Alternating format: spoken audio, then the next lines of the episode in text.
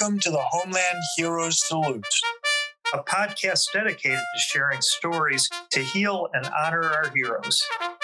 We are your hosts, Phil Taub and Dave Tilley.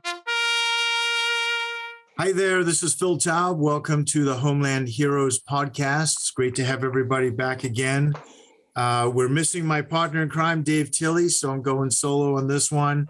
But we have two guests today. Jim Spots uh, is joining us, who previously was on episode, uh, had his own one on episode 54, which I know a lot of you heard. And Bob Hendrickson is joining us as well today. And this is a very special podcast because we're we're going to really specifically hone in on the events surrounding massive earthquake uh, back in 2010 in Haiti. So some of our listeners may remember that there was a catastrophic 7.0 magnitude earthquake. It struck Haiti late afternoon on Tuesday, January 12, 2010. The epicenter of that was about 16 miles west of Port au Prince, uh, which is Haiti's capital. And an estimated 3 million people were affected by that earthquake. The, the estimates are a little unclear on, on uh, how many casualties there were think we're estimating, you know, today 220,000 people uh, were killed, although the estimates are somewhere between 100,000 and 316,000. And then another 300,000 people were injured, a lot of them uh, very severely. And so the response to that 2010 Haiti earthquake, you know, included a lot of governments, you know, not for profit, for profit businesses from around the world came into Haiti to coordinate humanitarian aid, right? Trying to help the Haitian people, you know, recover from that devastating earthquake. And uh, right in the middle of this were uh, three Coast Guard cutters, Forward, Mohawk, and Tahoma, that were already on patrol in the Caribbean. And they were some of the first responders to that disaster. So today on our podcast, we have two of the commanding officers of those cutters, the Mohawk and the Tahoma.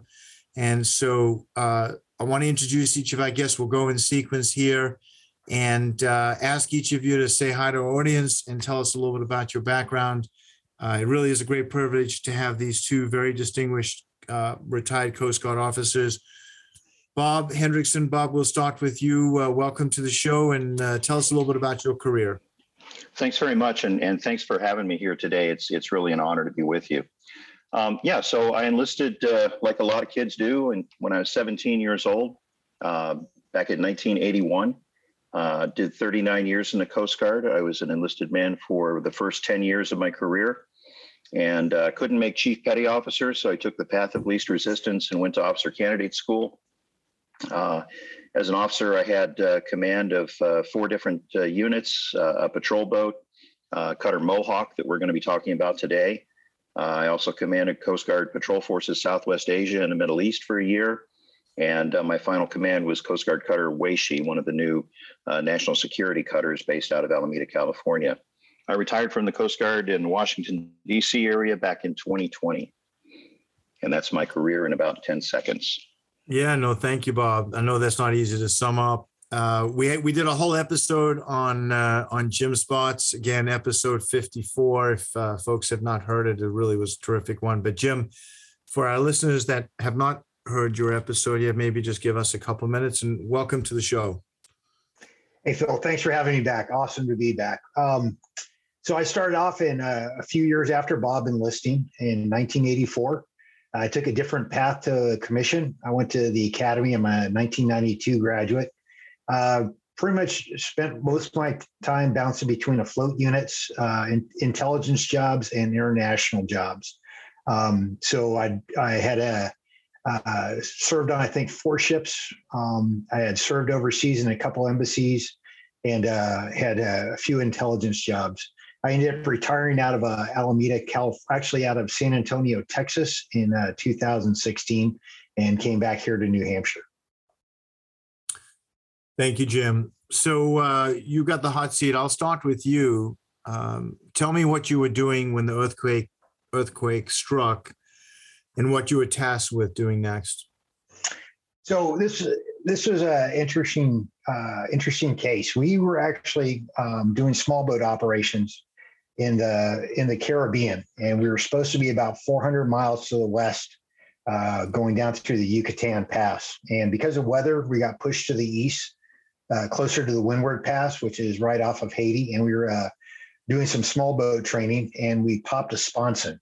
Um, so that's one of the the inflatable tubes on the side of a small boat. And so as that happened, we started heading back to uh, uh, Guantanamo Bay, Cuba, to do some repairs. Uh, when I was, we actually heard about the earthquake. Um, I was having a beer with another uh, CEO of a cutter, Diane, when on uh, in Gitmo when we were getting uh, get got notification. And uh, the first thing they told us was, uh, "You need to get back to the ship. We have a tsunami warning." Um, so while we were in Gitmo, um, I you know I said, "Yeah, we're going to get tasked with this, you know, response to this earthquake pretty quickly." And uh, gave the gave the word to the crew and basically asked them to go out and get what they could for medical supplies uh, before we left the next morning uh, after our repairs were completed. Um, so in Gitmo, the the Navy and the civilian personnel were very good to us. They gave us all the medical supplies that they could spare, and uh, uh, the crew at Tahoma really basically stocked the ship to the you know uh, to the rafters uh, with every you know every band aid, uh, every uh, every piece of medical supply, you know, every type of medical supply they could find. Um, we ended up getting underway uh, the next morning and uh, heading, heading, or actually midday the next day, and uh, heading towards Port-au-Prince.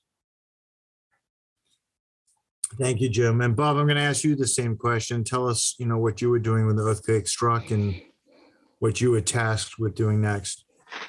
Okay, so Phil, I was actually sitting down to dinner.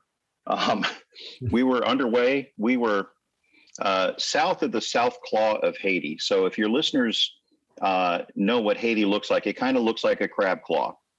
Uh, and uh, uh, you've got two peninsulas that jut out into the Caribbean. And we were south of the, the lower claw, uh, the southern claw. And we were I don't even remember what we were doing, but I got a call from our combat information center who had uh, seen the information as a news flash coming across on CNN. Uh, they called me and told me about it. And uh, we were at the time we were heading east, and uh, I looked at the XO, my executive officer John Driscoll, and uh, we just kind of nodded our heads at each other. And uh, I told uh, I told Combat to reach out to our operational commander, uh, Seventh Coast Guard District, let them know that we had information about the earthquake, that we were turning around and we were heading toward Port-au-Prince unless otherwise directed. Uh, and that's what we did. We turned around and um, we found ourselves uh, in some pretty heavy seas, so we had to slow down, which actually worked out pretty well because I didn't want to pull in there after dark uh, not knowing uh, what what kind of debris or what have you would be in the water. So uh, we were able to uh, pull in uh, first thing in the morning uh, the following day. And and Bob, when you arrived in Haiti, I mean, tell us what you saw. just utter devastation. Um, I, for a lot of my career, I had worked in and around Haiti, uh, doing migrant operations and uh, outreach to uh, the Haitian Coast Guard. And so I I knew Port-au-Prince Harbor like the back of my hand, which was very helpful because there was no aids to navigation on station there. Um, as we pulled in, I knew that there was a church downtown that I could look at and line up with another object back behind it. And that was a clear path uh, to get in and to get close to the beach. Uh, our tasking uh, was to anchor one mile off of the airport and uh, take over air traffic control duties and uh, to start to render aid. Um, you know, the, the Coast Guard has uh, uh, a number one rule for their commanding officers, and that is on scene initiative. And one thing that we excel in as a, as a service is measuring up what uh, what needs to be done and then getting after it uh, using on scene initiative, and that's what we did. Uh, but uh, just utter devastation in in uh, Port-au-Prince. And some uh, some of our listeners may be surprised to hear you say taking over, you know, um, air traffic control. But is that is that just something you guys are trained to do? Yeah, we have air direction controllers uh, as part of the crew. Uh, and so we're able to monitor an air search radar and we're able to uh, uh, direct flights. Most of the flights coming in by that time were just military. So uh, we had their frequencies, and uh, most uh, commercial traffic that was due in was getting rerouted over Santo Domingo over the Dominican Republic. Got it. Okay.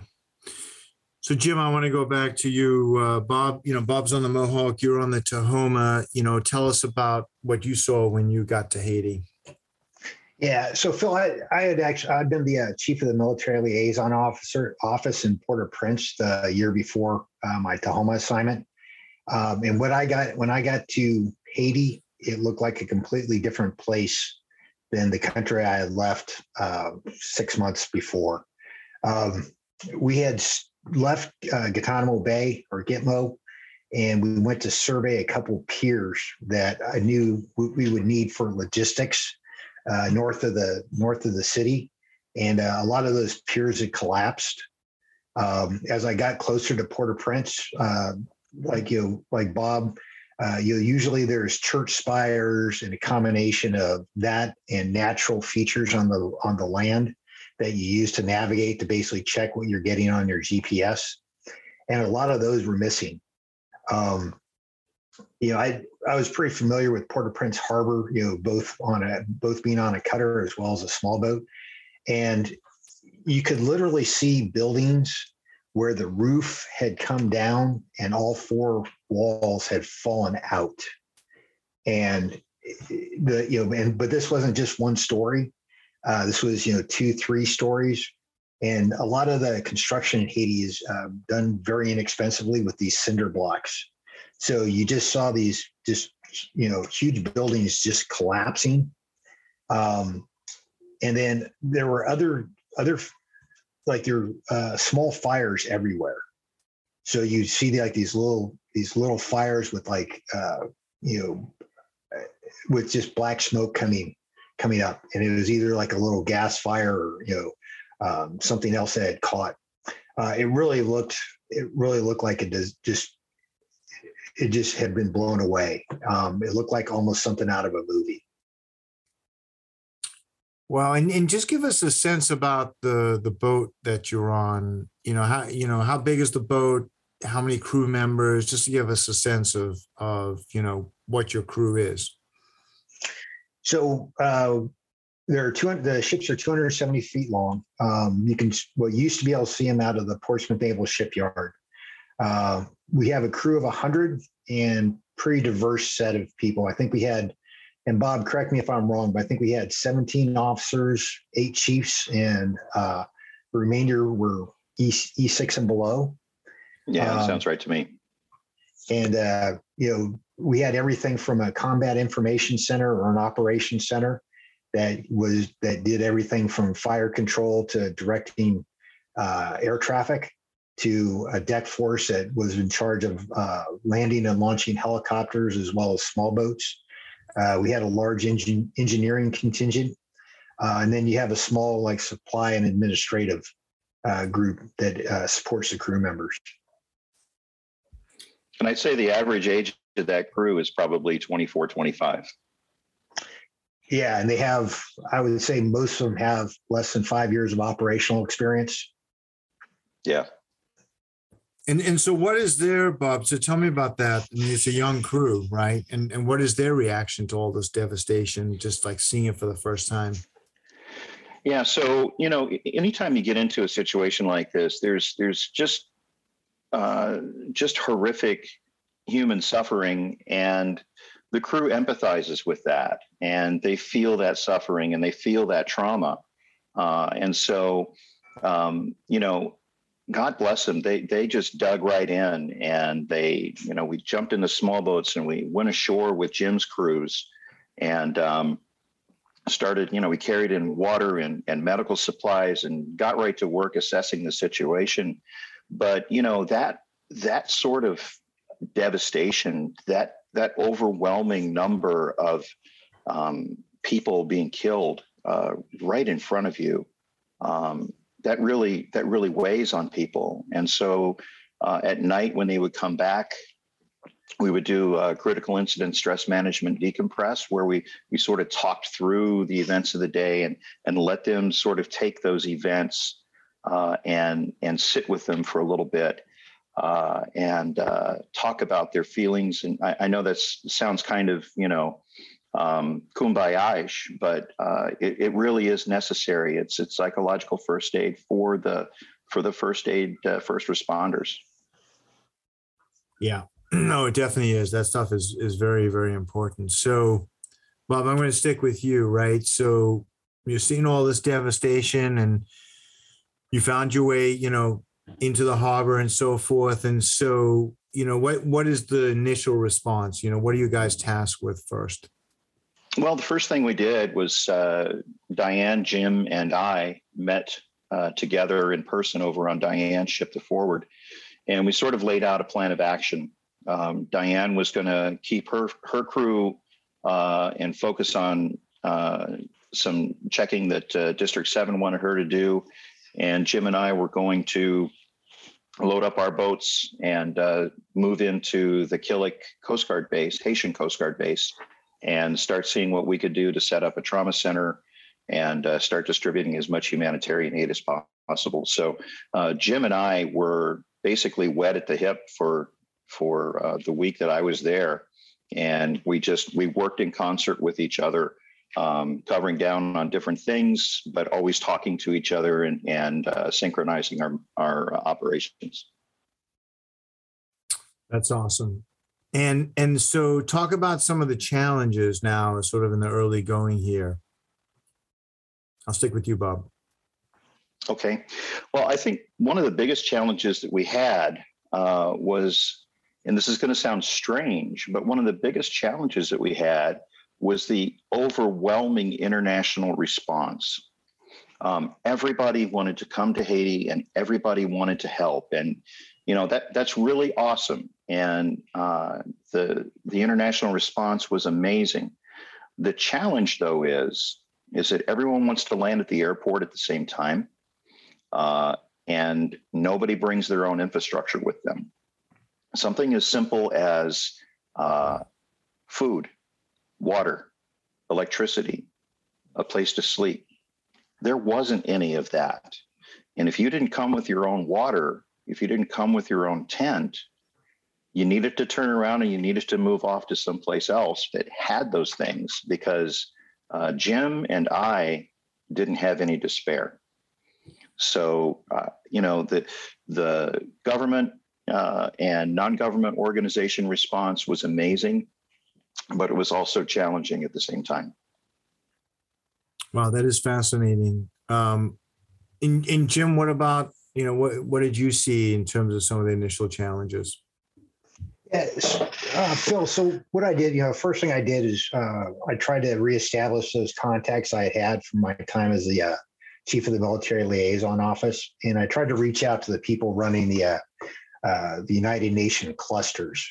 Um, so when you have a, a, huge disaster, so in let me back up just a second. Um, in 2008, there were actually four tropical cyclones that hit Haiti, and no one really remembers this because it was overshadowed by the earthquakes and uh, earthquake in 2010 but it was it was almost kind of like a warm up for uh, 2010 um, the un forms clusters and they try to work with the host nation and within those clusters are kind of everybody who has an interest in whatever function that is. And the clusters are are usually based on function.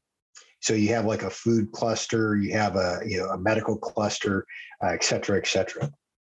And uh, what we were finding is that uh, because the devastation was so widespread, that uh, none of the UN clusters were really functional for the first few days.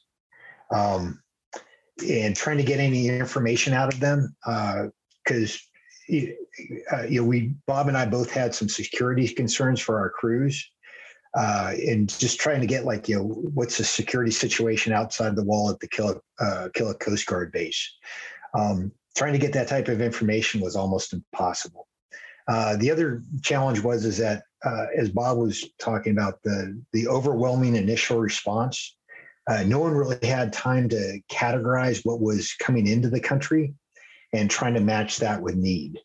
So there were a lot of resources that were sitting waiting to do something, and trying to get that information to the people who could use those resources was very challenging. Um, the second thing that we really found challenging was uh, finding orthopedic surgeon, surgeons. Um, so I, I, I, got lucky on this one. I had reached out to a, a, couple friends of mine that worked for an organization called Real, Real Hope for Haiti and Cazale, which is about an hour north of Port-au-Prince on the bay. And uh, they said that there was a uh, some orthopedic surgeons in a hospital that was unaffected uh, up near the north coast. Um, so we got we got really lucky finding this resource. Uh, now all we had to do is really get the the lift to get the people who were injured in Port-au-Prince uh, up to those resources. Well, and so you know, my understanding is that you know, you know, you and your crews had to be really innovative, um, you know, in in dealing in these extreme circumstances. Jim, I'll stick with you. I mean, give us some examples of some of that innovation? So the first one was the crew's ability to use Google Earth uh, with people in the states and then other entities within Haiti. So um, you know the military information technology systems are somewhat closed off uh, from the rest of the internet. So and you have very fairly uh, limited uh, bandwidth underway. But what these guys would do is they would actually get on the phone with some like a missionary group in Indiana who is talking with the people that they knew in Haiti. And what they would do is they'd start out uh, on like a common point on Google Earth, and then they would walk my crew in on where the exact point was that we needed to go pick somebody up that you, that was in or injured. And the, the latitude and the longitude at the at the bottom of the Google Earth screen a lot of these folks were saying like, well, the Google numbers say, you know, positive, whatever, negative, whatever, and that would be the latitude and longitude we uh, the crew would fly a, a helicopter on. Um, so just, I mean, just that kind of that, you know, they they figured out, you know, how to get the information in a common format so that a civilian, you know, someone who had no experience with disaster response operations or helicopter operations or the Coast Guard that they could talk to our folks and then we could translate that into basically a mission plan for a helicopter to go fly and pick somebody up who was severely injured and get them to a hospital. Um, and they did this repeatedly, and it wasn't just you know it wasn't just Google Earth. Uh, you know, another uh, another place that they really uh, you know I've never been so proud of a crew uh, was their ability to get in and help the medical personnel because uh, Bob and I had uh, uh, really two trained corpsmen, and then there were uh, just a kind of a, uh, a, just a few other formally trained medical personnel inside the trauma clinic. And our guys would just basically, you know, whatever needed to be done, whether that being, you know, holding an artery so a guy didn't bleed to death, uh, they would just step up and do it. Um, so, I mean, just uh, just watching these young people uh, do whatever was necessary to get the job done was just really impressive. Well, that's amazing. Uh, Bob, I want to ask you the same question. You know, uh, give us, you know, an example or two of some of the innovation you saw from your crew. Sure. You know, just kind of to dovetail on what Jim had said about um, getting coordinates. Um, our our ship had a website uh, and uh, people could access the website, and there was a link to, you know, send the CO an email. Um, and so my email started to blow up uh, once the names of the ships got released by the media as to uh, who was there in Haiti. Uh, people were Googling the ship, they were finding our website, they were finding the link to my email.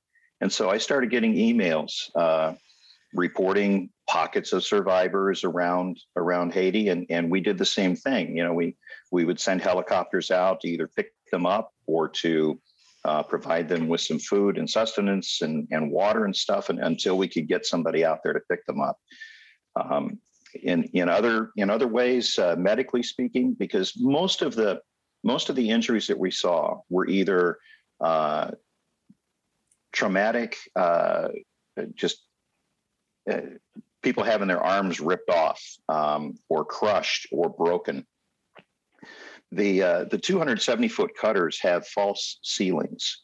Uh, unlike most ships, we've got these these sort of thin metal uh, plates in the ceiling um, to make it very, very streamlined and attractive.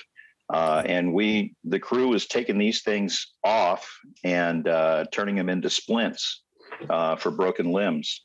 Um, at night, uh, when we would bring the crew back and we would do that decompression that I talked about, then the crew would spend about an hour with my corpsman learning how to give injections by injecting salt water into oranges. And it was the funniest thing watching, you know, 20 people on the mess deck giving oranges a, a, shot. Uh, but uh, yeah. Wow. and, you know, I, I, know that the three cutters, in, you know, you're all coordinating, but, uh, you know, are you basically on your own in the middle of all of this? You know, yeah, absolutely. Yeah, absolutely. The the on scene initiative uh, directive from the Coast Guard, you know, Coast Guard Directive One on scene initiative, uh, just sort of takes hold. This isn't something that you can train for or plan for, um, and we certainly hadn't uh, gamed this out until uh, until we started to to get the call, and I started to communicate by email with Jim and Diane as they were on their way, and we were on our way, and um, and then we sort of gained it out once we got together uh, on board Diane's ship in Port-au-Prince Harbor. Right. Well, Jim, I want to go back to you because I'm sure there was some really, you know, tough moments. Uh, it sounds like the crews, the crews were doing exceptional work and making everybody very proud. But I'm just sure that devastation, you know, there was a lot of tough stuff. You know, maybe tell us a little bit about that. Yeah, Phil. Um, couple, couple, well, couple, three stories stick out. The the first one was uh, this little baby girl, you know, pro- well, maybe a toddler. She was she was maybe much older than one, uh, but she came into the trauma clinic just completely coated in blood, uh, just head to toe. I mean, all you could, you know, it, it again kind of looked like something out of a movie, and um, uh, a couple guys just started, you know, wiping the blood away, trying to trying to find out what was wrong with her because they were like, "Guys, she's really got to be severely injured," and um, it turned out that she uh, she her parents had covered her up as the building around them collapsed, and both her mother and father had been killed. Um, so, you know, the kid just kind of you know kind of looks at us like, "What's going on here?" Uh, you know, got her cleaned up, got her some new clothes, and then uh, basically uh, a relative, I think a grandmother, had come in, and basically they they just walked away, um, and it, they just kind of accepted accepted the parents' death. Um, the other, the other, uh,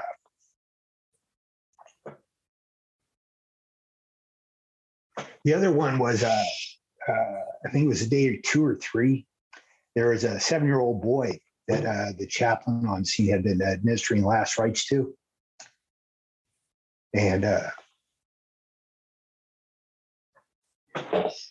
his mother kind of she really was sad, you know, really bereaved, and uh, she tried to drown herself in uh, you know Port Prince Harbor water. And uh, a couple of guys from from our crews went in and grabbed her. And uh, you got to understand that Port-au-Prince Harbor at, at uh, that particular spot is uh, probably not much better than the average New Hampshire septic system. Um, and you know, they just without hesitation, they went in and grabbed her out of the water. Wow, that's amazing. Thank you for sharing those. I mean, that's tough stuff, uh, you know, to think about and, you know, but it's in, I think it's important, you know, for those of us that are, that were not there, right, to just get a better understanding. And so thank you uh, for sharing those stories. You know, Bob, I want to go back to you. And I was thinking a little bit about you guys just sort of being out there on your own and then all these NGOs coming in and, sounds very you know chaotic and you know you guys are doing your thing uh, you know i'm sure there were moments when you know things probably got a little heated with various groups but you know uh, talk about like putting aside differences and, and working together in really adverse uh, circumstances. Yeah, well, you know, um, there were a couple of instances. Um, the, the first thing that comes to mind, uh, Jim had mentioned the uh, United Nations mission that was there in, in Haiti. Um, one of the groups was a group of peacekeepers from Sri Lanka. Uh, and they were camped in the vicinity of uh, the Killick base and they had uh, they had lost their higher command. Their higher command had been in a building downtown that had collapsed and basically killed them. And um, so these guys were pretty pretty much rudderless at that point. We were able to communicate with them. We were able to get them to work with us in setting up a security perimeter around the the trauma center and uh, help us out with uh, getting transportation in and around town uh, back and forth to the airport was really the big thing for us. And uh, that was really amazing. Um, and just the way the two crews completely meshed together. Uh, eventually, we got some Navy doctors, and uh, we just meshed together everybody uh, with a, a, singularity of mission and a singularity of focus. And there, there was there was no infighting. There was no bickering. There was nothing. It was just we know what we have to do, and uh, let's get it done, and let's work together to do it. Yeah, very nice, very nice. And Jim, same question for you. You know, tell us about you know groups working together in these very adverse circumstances. Phil, I think the the big one was just kind of the informal networks inside of Haiti. So, uh, you know, there was a lot of missionaries, and they have these small clinics uh, throughout Haiti, and then there were a lot, you know, other people, you know, business leaders uh, inside of Port-au-Prince that you know, uh, the guy like the guy who who ran the brewery uh, just basically started using his trucks to bring water wherever it was needed, or bring supplies wherever it was needed, um, and just watching everybody kind of patiently uh, put down, you know, what resources they had and then trying to make sure those resources were used effectively uh, where there was need. Um, uh, the the folks, uh, you know, Haiti's, a, you know, Port-au-Prince, Haiti's a very uh, it's a very challenging environment to work in uh, because it, you know there's just abject poverty, um, and there is there's definitely kind of a, a caste system between the have and the have-nots. Uh, this was one of the times where if it, this uh, the earthquake was uh, indiscriminate and who it affected, and watching everybody, whether you came from uh, know the, the more wealthy class or the poor class, everybody was helping everybody else out. Um, it was it, it was great to see, and then just to see the results of what these folks were able to accomplish in this environment. Yeah, it, res- it restores our faith in humanity, right? In the in the worst conditions. I Jim, I asked you about some tough moments. You know, what about some lighter moments uh, for for you and your crew? Tell us some stories there. Okay, so uh, the one that comes to mind is uh, we had uh, two storekeepers, which is which is our supply, you know, our supply guys on the ship, and uh, we were starting to run out of supplies at the at the trauma center that Bob and I got going. Um, and so talking to the storekeepers like, hey, listen, we need you guys to go to the airport. Here's a list of everything we need. Go scrounge it, just get it wherever you can. Uh, put it, you know, put it, find a find some place that you can store it, and then we'll send a helicopter back for you. Uh, it might be tomorrow before we get around to it. So bring a toothbrush. And uh, you, you got to understand these guys. You know, these are storekeepers that are on a ship uh, they're not really used to, you know, I basically sent them into Port-au-Prince, Haiti. Uh, right. You know, they're they're thinking like, you know, what's what's the captain doing here? You know, this place is probably pretty dangerous, or, uh, you know, and but just the look on their face of you got to be, you know, you got to be effing kidding me. And uh, so they got on the they got on the aircraft and we sent them out and they and we I think we had told them you know find a way to email us after you get everything. Um, and you know, God bless these two guys. They went out and they did exactly that. And they spent the night and they came back the next day and they looked like they had basically spent the night on a tropical island in the heat without a change of clothes. Uh, fortunately, fortunately, they had a toothbrush. They came back and they got everything, uh, everything our, our our trauma clinic needed, plus a little bit, um, and just did a fantastic job. So they were. I, I've never. Think, I don't think I've ever seen two people more happy to come back on board the ship. Right. No, I'm sure they were. Right. It was a welcome sight. So that's that's awesome. That really is good. And then, you know, so how long uh, were you guys there? Is that like two months, or you know, what what is the the duration of that? So uh, Bob and I were both there about a week, uh, probably I think eight days or so. Okay. And then uh, right after this, uh, basically, so uh, you know, as we were kind of stop, you know, winding down from that initial response, uh, Yeah. Department of Defense had really ramped up, and they were coming in. Um, uh, USNS Comfort had come in, and they had they, along with uh, two or three other Navy units, had really taken over the trauma clinic at Killick.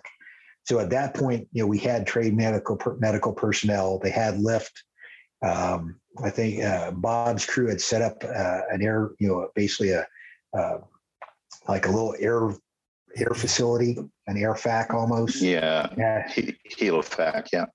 yeah, Helofac, and you know, uh, so Department of Defense kind of came in and they just they started taking over. And you, you got to remember these guys come in very heavy compared to us. Yeah, we're coming in with one helo and two small boats. They're Right. coming in with like nine helicopters, you know, multiple small boats, you know, floating hospital and uh, other things. So, you know, our our utility at that point was diminishing, um, and so we just we just started turning turning operations over to them. Yeah. So the Coast Guard, you know, you guys are the almost like the quick response force, right? You're there on the spot in just the worst conditions, right? Right after things have happened. I always felt like, you know, in the United States, and and Jim, you you know, I grew up in Africa, in a third world country, right? And I, you know, I know what it's like to live in a third world country, and you're kind of on your own. But in the U.S., I always feel like if there's a disaster, you're kind of on your own for 72 hours before the help's going to come and that's a critical it's a critical period of time right and so there, there you guys are right coming right in uh, and just jumping right in and helping it's it's really it's it's an incredible thing and hearing about everybody in your crew just sort of stepping up you know trained but having to do things maybe that they didn't expect to do right and being innovative and so forth so really just amazing stuff and so talk about um, I'll stay with you, Jim. You know, so so what happens next after the disaster relief operations? What you know, what what do you and your crew do? Actually, we went back out on a counter drug patrol, got about a metric ton of cocaine. Yeah. Uh, had a, had a little incident with the Nicaraguan Navy. Um, uh, kept things pretty interesting for the next few weeks. Wow. So what a change from for your crew, right? Being being in the disaster to drug interdiction, and so how is your crew doing with all of that? I, I would I would say the crew did outstanding. You know, I've, I've never been so proud of a group of people. Um, you know, we had the chaplain come out, we had the critical incident stress management folks come out. Um, I think just because they were you know so effective, and you know they were able to really you know really get in there and help people. I think that that uh, that was really a point of pride for them, and I think it minimized the negative effects of what they saw and what they had to deal with. And uh, Yeah. I- Bob, I you know I, I I think your crew is kind of the same way. Yeah, exactly, Jim. The, the CISM folks did an outstanding job. And, and and so Bob, so you know what what happened to you and your crew, you know, as as you left Haiti? Well, I, uh, if I can, Phil, I, I do want to share um, something that I, I found kind of kind of fun and and and good Oh, yeah. and really a good thing. Um, Jim and I had a meeting over on the it was a Stennis, right, Jim? Uh, I was a Carl Vinson. Carl Vinson, that's right, a big aircraft carrier. So Jim and I went over to meet with the, the CEO of the Carl Vinson and, and really to lobby to get doctors to come ashore. They were hesitant to send doctors ashore at that point. And so we we we were working to to get the medical support that we needed. And while we were there, uh, we got called down to Combat Information Center on the uh, on the Carl Vinson, which is just a little bit larger than our uh, combat information centers on the 270s. Um, and Jim had a message from his ship that uh, a baby had been born uh, on the deck of, of Tahoma. And the look on Jim's face was just absolutely just precious. Um, it was a look of he was so happy uh, about the the crew delivering a baby, but he also saw his career flash before his eyes. And you know, to me, I'm looking at this and saying this is like the good news story of the entire decade right here. Um, but Jim was pretty worried, but uh, everything worked out extremely well with that. And but just just watching Jim's face was one of my most memorable events. Yeah, um, Bob, you're gonna have to explain we were, to Phil why why it's a big deal to have a baby born on a U.S. flag vessel. Yeah, because it's a little slice of America, and therefore that baby being born on a U.S. flag vessel is a U.S. citizen, uh, and that can cause a lot of chain reaction and cascading impacts uh, down the line. Now, now mom and dad can be sponsored in by the baby, and um, there's just a lot of uh, immigration implications to to having a, a, a baby, a foreign national baby, uh, born on the deck of a U.S. Uh, vessel. Right. And did they call that baby Jim Spots? Were the parents savvy enough to do that? Uh, no, actually, so the, here, here's the rest of the story. So, uh, you know, we we always try to avoid uh, taking pregnant out women out to the ship if we can. Right. Um, but the baby had been breech and they thought it had passed away in the birth canal. Oh. Um, so the crew, this is one of the times I really should have trusted the judgment on my crew not being there. Um, they brought the mom and the baby out with the intent of, uh, I believe, taking both to Carl Vinson so that the uh, the baby could be removed and to save the mother. And while they were there, uh, the baby kind of basically slipped back into back into the canal and then came out and a perfectly healthy five pound baby uh, was born. Now, the baby, mom and baby uh, were taken out to Carl Vinson, and I believe mom named the kid Carl. So, yeah, one win for the Navy. Right there you go. The Navy gets another one. No, that that's that's that's a great story. You know, it's about about human life and you know, life is sacred and it's really it's wonderful stuff so bob thank you for sharing that story absolutely and and so bob what uh, what happened uh, you know with mohawk and where did you guys go next so after we left Port-au-Prince, we went to Guantanamo Bay, Cuba to get some fuel and some groceries. We had been underway since Thanksgiving. Uh, so we were we were ready to go home. In fact, I think we wound up getting extended for the week that we were there in, in Port-au-Prince. Uh, but we went home back to our home port in Key West, Florida. And so I guess you could say that we got a got an all expense paid Caribbean cruise to Key West uh, after we were finished with uh, with Port-au-Prince. Yeah, well, that's a good spot to get some R and R. And and Jim, what what about uh, you folks on the Tahoma, was it a while before you got back, or did you get to go back relatively soon? Actually, so we got uh, the the earthquake in Haiti happened yeah. right at the beginning of our patrol, so we still had another, I don't know, six eight weeks. Right. Uh, wow. Until we got home, and then we, you know, of course, we're we're sailing around the Caribbean. We got a drug bust.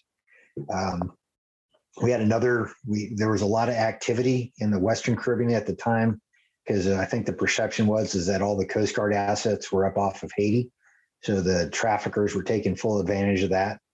Uh, and then, of course, then we're coming back in, uh, I think February or early March, and uh, we got we, it was so bad we couldn't come in. We had to go basically. I think we just had to basically sat on the leeward side of the Isle of Shoals until it uh, until it calmed down enough we could get inside Portsmouth Harbor and more Kittery. Yeah. And so, you know, for the crew, you know, just going through all of that, you know, does that just feel like, wow, that was just a really special deployment, you know, for everybody? I'm sure very proud of uh, of everything the crew accomplished, but is it, or is it just, hey, you know, this is our job and this is what we do? I think a little bit of both, Phil. You know, the, Yeah. the Coast Guard crews, you know, they're they're they're very good at their jobs. They're pretty quiet and humble too. Um, you know, it's there. It's it's a little bit of a different ethos than a lot of a lot of the other services. You know, where their you know their mission is lethality.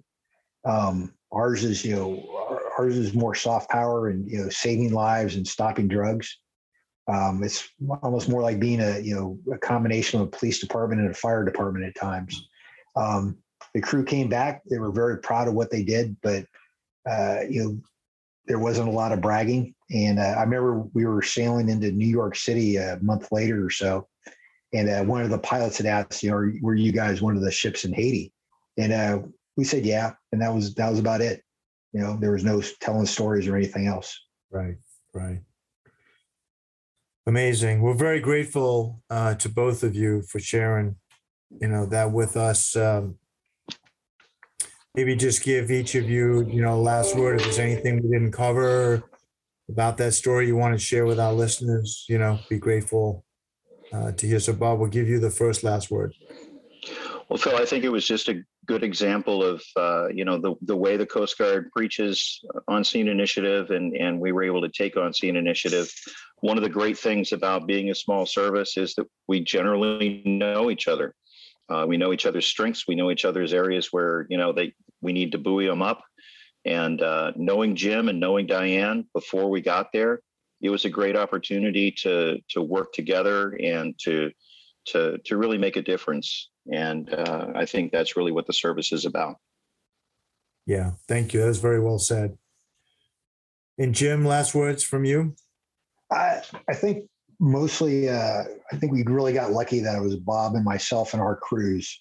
Um, you know, Bob was great to work with.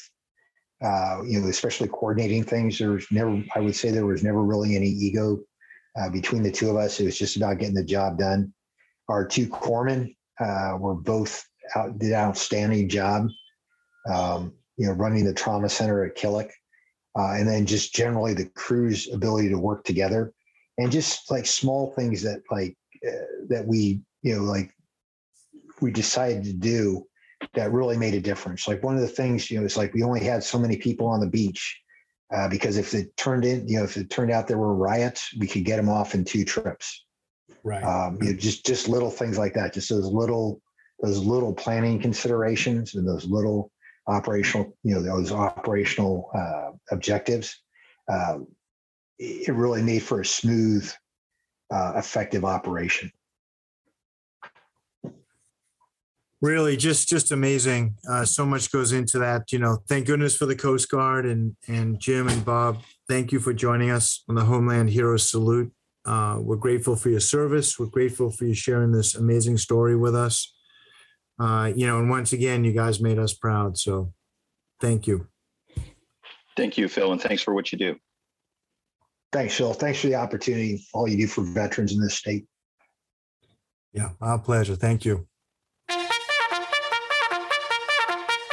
This podcast is a co production brought to you by the Homeland Heroes Foundation, an organization dedicated to the reacclimation support of active duty service members, veterans, and their families in their time of need.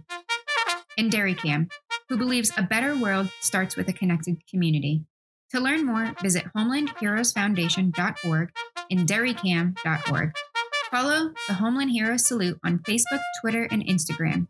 Thank you for listening, and make sure you subscribe to the Homeland Heroes Salute wherever you listen to podcasts.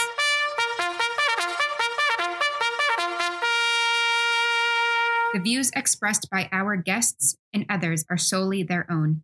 Views expressed in this podcast do not represent any of the uniform services, the Homeland Heroes Foundation, Dairy Cam, Swim with a Mission, Harbor Care, Veterans First, or any other organization.